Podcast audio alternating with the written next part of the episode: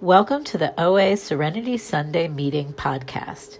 Visit the Los Angeles Intergroup at O A L A I G dot org for information on how to join our meeting live and how to donate to support this meeting and our podcasts.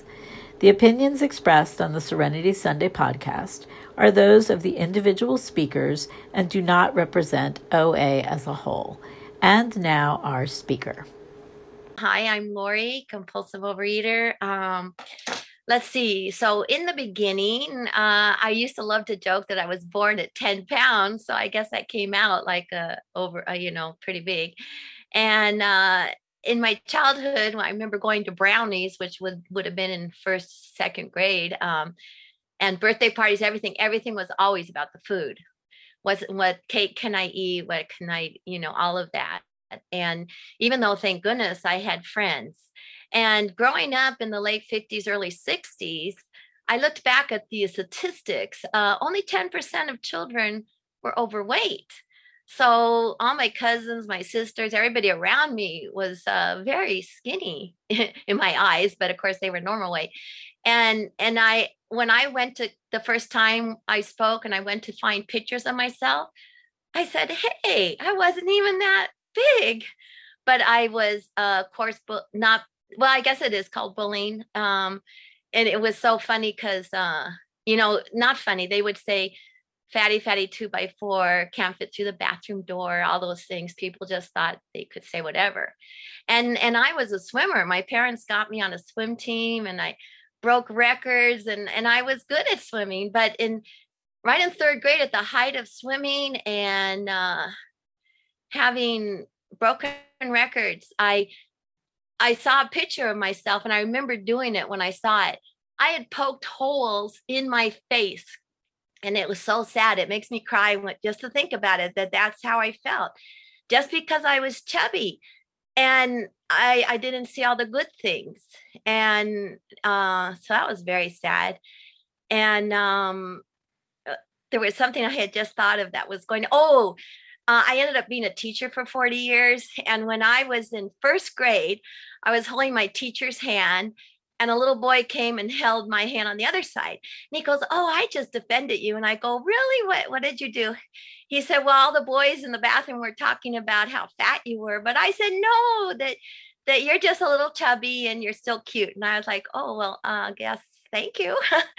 And then flash forward, like, twenty-five, thirty years, and I'm teaching, and a little boy comes and grabs my hand, and he says, oh, I just offended you. I said, what? He goes, oh, yeah, the boys were saying that you were fat. And I said, oh, my goodness, it happened thirty years later, but those boys in the bathroom didn't know me, thank goodness. I was not their teacher, so um, I really loved teaching, but it was just funny, so um, I ended up uh, ending up at two hundred forty-five pounds. And another thing, oh, back in the eighties, when maybe I was uh, like late twenties, early thirties, uh, my friend went to a retreat up in Santa Barbara, and and I dropped her off, and then I picked her up. And she goes, oh, Lori, you have got to come meet these people. They are the nicest people I've ever met in my life, and you should join them. And I'm like, oh, yes, yes. And I got so excited, and this sounds really wonderful. And I said, who are they? She said, they're Overeaters Anonymous people. And I went, I was like, oh, my goodness. I was like insulted. Of course, I didn't know you guys, because it's absolutely true. You're wonderful and the greatest people on earth. But I was like, oh, my goodness, I didn't consider myself that overweight at the time. And of course, I didn't find a way at that time. I, I went to this program where they shick, where they the same people who help stop smoking, and they'd make you eat stuff, stuff it in you and look at a mirror. And uh it was crazy. And uh, so you would bring in saying like, I brought in banana bread, and you'd have to stuff the whole thing in your mouth and chew and look at yourself. And they would put all this spray, and they would spray fish emulsion. So all your senses would stop. Well, of course, that would only work a couple of a little while. But one time she, she sprayed fish emulsion on my dress. I hadn't noticed. But after those meetings, I always went to the market to buy food. And there I was picking out some fresh vegetables, and someone came near me and I'm like, oh, they, they're kind of stinky. And I'd go somewhere else. Oh, they're kind of stinky. And, and it happened throughout the market. It didn't took me all the way to the cash register to realize it was me. And the fish emulsion was on my dress. So anyway, that was how it was. And I would gain and lose weight like all of us have done, and um, fifty pounds at a time. And uh, of course, it just kept going up, kept coming back with interest. And that's how I ended up at two forty-five. And I finally, I watched some of my friends at school uh, take pills and lose weight really quick. And I stayed away from that because my mother did that. So uh, finally, I was ready to give up. I said, you know what, I just, I can't do this anymore. And and if I lose weight now at two forty-five, my God, I'm going to, you know, I'm going to be three hundred. So I went to my doctor and I said, that's it. Just give me the pills. And she goes, nope, I am not going to do that. And she wrote out a prescription for Overeaters Anonymous. Oh, so she saved my life. And I found a little meeting right here. That was my home meeting in Los Angeles, here in Westchester. Little meeting, you sat around a table, you read, and then you wrote about what you read, and then you you uh, spoke, you read aloud what you wrote. And I love that little meeting, and it really helped me. My first abstinence was so easy, just no added sugar, no added salt.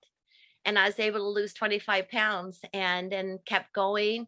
And uh, and then I got to two hundred, and there I sat. Just sat there forever, like a little ping pong ball. As soon as I'd get to two hundred, one ninety-nine, boom. Boom.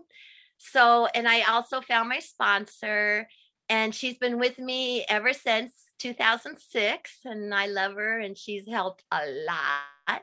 She finally, you know, made nice suggestions and did things and tried to let me do things on my own. And she finally said, Lori, put down the sugar already.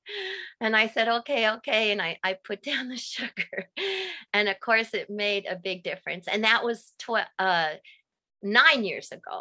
And as, as long as God helps me keep my abstinence till April, it will be ten years of abstinence. And, um, and at two hundred pounds, my husband became vegan, and we started going to nutrition class, and, and I had retired by then. So things got easier. And, uh, so I, I learned a lot about a food plan. I had a food plan before, but now I had some actual knowledge. And it was really good. And the main thing I learned was uh, never to eat more than twenty carbs in a meal and protein. But that was just for me and my body. So anyway, so that's how I did it. And let's see how, how it was, what I did, and now how it is now. So I thought I was going to do acting when I retired. And I started right away, did some commercials, not not big commercials or anything, just little ones. And it was a lot of fun, but it was enough to know that I was happy I'd been a teacher, because acting, I have a lot of respect for actors and actresses. It's hard work and all those auditions and everything. So I ended up swimming, going back to my love of swimming. And here I had been a champion up until sixteen throughout the swim team, and and broken records, that sort of thing. So this thing I felt confident about my whole life. And when I went back to swimming and joined a master swim class, the coach, who's now my very good friend, asked us to do backstroke, and she goes, oh, you're you're beginning to get it. And I'm like, oh, thanks a lot. And I said, I, I thought I was really good at this. So it was part of my humbleness. And And then we, the same coach took us to the ocean, and we do ocean swimming. And I, oh my God, I love that. And it's so fun. And I, I swim the pier to pier. It's two point two miles from um, Hermosa Pier to Manhattan Pier. And people were asking me the first time when I first retired, I, I took a year to train, and then, hey, Lori, don't you want to try swimming peer to peer and do a practice? Ah, no, one time is enough. Oh, I only want to swim two point two miles once. For no, I don't need to practice. Well, of course I didn't finish, because the, the boats come along. The lifeguard tells you to come. If you don't can't finish in two hours, they they gently ask you, nice swim, time to time to exit. So I didn't make it. And then I tried again. And by the third time, that's when swimming floated to the top and acting had to go by the wayside, because I really had to uh, tried to really train, and and I, I did that peer-to-peer like ten times before the real race, and I really had to step it up. So I finally finished with two minutes to spare, but at least I did, and it was fun. And um, that's what it's like now. And I, I think I'm going so fast. But um, the things that helped me the most, I think the first thing I did, oh, in that Saturday meeting, I want to say that one of the first things, I kept waiting for that miracle. And I, I'm really glad people kept saying, keep coming and wait for the miracle, wait for the miracle. Okay. So one time a guy said, have you gained any weight? And when I was stuck at two hundred, I said, no. And it had been a couple of years. He goes, well, that's good. That's progress right there. And I had never thought of that. I go, oh, yeah, that is progress. Because on my own, I would have gained it all back and, and with interest. So So I finally recognized my first miracle. And then I let go of fear. Oh my gosh. I was one of those people just lived in fear. Oh, did I say the wrong thing? Oh, I did this. Oh, I shouldn't have said this. Oh my God. Everything I did was fear and uh, trying to manipulate everything around me. I know that came from my mom, and I forgive her. Thank goodness for this program. And I love her, and she's passed away now, but um, thank God for this program too. Cause you know, I can really forgive her and love her so much, but um, she was alcoholic. So I developed those skills as a young person to manipulate and try to control as best I could my chaotic surroundings. And so that lasted right into teaching. I got to control the classroom. So it, it spilled over to until with uh, my sponsor. It was so wonderful. After a few years, my husband actually thanked her. Thank you so much. Because I, I let go of fear and I let God be in charge, and that helps so much. And he removed the desire to eat sugary, unhealthy foods. And I had lived for those foods. Oh my gosh, anything. And you know, I would like to say only when I'm sad. No, when I'm happy, sad, whatever. It was time to get into the food. And, and of course, I was one of those people that would walk forever, drive forever to get something that I wanted. And it was crazy. So, um, and one time I, it really hit hard. My husband and I stopped at a gas station, and right and the place to pay was right in the middle. And there was all this junk food all around. And I, and it was right around five o'clock or six o'clock. And people were just jumping out of their cars, grabbing all those sweets and junk food and stuff. And I go, oh my God, that used to be me. And I didn't have even one inkling of wanting that stuff. I was so grateful, so grateful. And that's when I really realized it's really been taken away and removed for one day at a time, as long as I keep God close. And I love that saying, he's in front of me and back of me, to the side of me, over me, all around me. And I love it. And um, so everything I do now, I say a little prayer, and I, I keep him really close.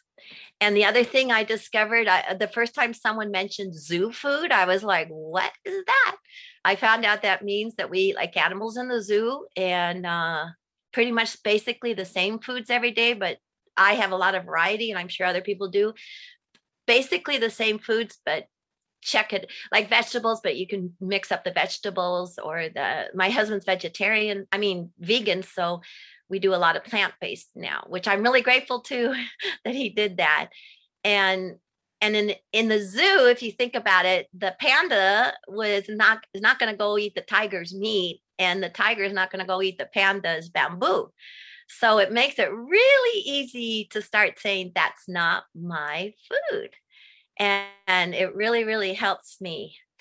And let's see. Uh, and then, the, then I moved on, which was another fabulous, fabulous milestone, to forgive myself and forgive others. I always forgave. Well, I, I used to be one of those people that would hang on silently, and I would hang on to resentment forever, even if it was wrong. Like there was that story of the man, uh, with a rye crisp, I think, at a lunch counter, and he thinks the man sitting next to him ate his rye crisp. And then when he moved his paper, he saw his rye crisp crackers were still there. And that was me. I would have a resentment, and I wouldn't even be sure that I should have that resentment. And it, but I let go of resentments. I, that step four really, really helped. And um, the thing I did the most was I allowed it. I allowed it. I allowed. I never stood up for myself. I did not um, set boundaries. And that really helped when I could learn to do that. And so now I never spend a moment in in beating myself up, which I used to every night before I went to bed. I would beat myself up for little things I did all day long. And I was trying to be a good person and a people pleaser. And they and I'd go the next day and apologize to a teacher. Oh, I'm so sorry I said this at lunch. She goes, Laura, I don't even remember. You don't need to apologize. And it would happen all the time. So I stopped beating myself up. And my my sponsor helped so much when I'd have a pity party. She'd go, Lori, I have little tiny violin out. And so then I was able to bring Five that up all by myself. Five I, minutes. Thank you. So I was starting to, I was able to bring that up all by myself. Uh, so every time I started to have a pity party, I just thought of that little violin. I laughed and I immediately go to gratitudes. And gratitudes are so much better than pity parties. And let's see. And now I, I do work all the tools and I love outreach calls and the tenth step. And sometimes, of course, I'm really tired. And my my sponsor, okay, so if you don't want to do the whole tenth step, the we do the vowels and that sort of thing and how the day was. And then my gratitudes. She'll say, at least do your gratitudes, you know. So it's just like taking a walk. Okay, I'll go around the block. And then you end up walking ten blocks. So I just start my gratitudes and I end up doing my whole tenth step. And um, let's see, keeps, and I keep my side of the street clean now. And when I start to judge others, I stop myself and I pray for them. That's all. People are on their own journeys. I don't know their life. And And and I'm really good now. Oh my God, I used to butt into everything. And my sister would want to tell me a problem before she would sit, tell me, she go, but Lori, I don't want you to solve it. I just want you to listen. I go, okay, okay. And now I'm good at that. I can just listen and I don't have to jump in there. And really it was osuch a relief. My husband's um, from Oaxaca, Mexico, been married thirty-four years now and it's wonderful. But when his family, sister and brother first came, I thought I was in charge. Oh my God, I'm American. I, I better show everybody the way, tell everybody what to do. Blah, blah, blah, blah. And it was huge responsibility. Thank God I joined O A right around then. And I was like, oh, let them, I, I can take care of myself now and I don't have to do it. And the whole, you can imagine everybody's relationship got much better when I removed myself from that position. Okay, one day at a time, no pity parties. I'm just looking at what I, oh, another one I just learned recently. I hadn't actually heard it. Ego is not mi amigo. And that's absolutely true. And one woman in the Saturday meeting used to talk about every time she got smug, she lost her, her abstinence. So I try really hard. I just always say it's up to God. It's up to God and, and God's in charge. And, and, I try to, anytime I start to feel smug or, oh, look what I did. Yay, I did it. And I used to be one of those people that would go to parties and, and make it through the whole party and, and then come home and be so proud of myself. Yay. And then eat something or go on vacation and make it through the whole vacation abstinent. And then, oh, look what I did. So I wouldn't break my abstinence, but I'd just come home and eat a little bit too much or whatever, or, you know, I, so I, I stopped that too. Thank goodness with God's help. And now it really resonates with me. It's the people, not the food. And anytime I'm going anywhere socially, I remind myself it's the people, not the food. And and acceptance. I just love, love, love that prayer. When I when I get really anxious, um, like, oh my God, I had da, da, da, da, da, da. Even if I'm really, really late, I ask myself questions. Okay, you're in the middle of traffic on the four oh five. Can you do anything? No. Okay. Then just relax. God's time. It's God's time. It, everything is the way it's meant to be. And, and not only in that situation, but in so many situations when I, I used to run around like a chicken with my head cut off. My parents always used to say, and I did. And I used to cause my own problems because in that state of mind, I'm running around, I'm breaking things, I'm putting on makeup and skin all over and I drop it on my clothes. I, I was crazy. And I, I was making my life much more complicated than it needed to be. Now I just take deep breaths and say, God's time, God's time. And when I have things I need to do, I say, with God, I can do anything. With God, I can do anything. It just really, really calms me down. Uh, so let God, okay, I think I mentioned everything. And one, another thing that helped me too, um, was I, I used to think half of it, half measures avail us nothing. And I'm like, why? I did something. Doesn't I, don't I get credit for something? And then I realized, hey, as a teacher, I go, no, wait a minute. fifty percent is still an F, which is a zero. So even if a student does fifty percent, that's not enough. And so it helped me to understand that part. And, and another thing that really helped my perfectionism, trying to do everything perfect, was in nutrition class, they said, if you're doing eighty twenty, you're doing a good job. Oh my God. So that helped me. If I went a little over, I ate a little extra or something, instead of just giving up like the old days and just eating and say, I'll start tomorrow, I just forgive myself and move on. And that eighty twenty really helps me. And eighty percent is a B, so so that helps. And I think I've said everything. And um, okay. That's your time. Thank you.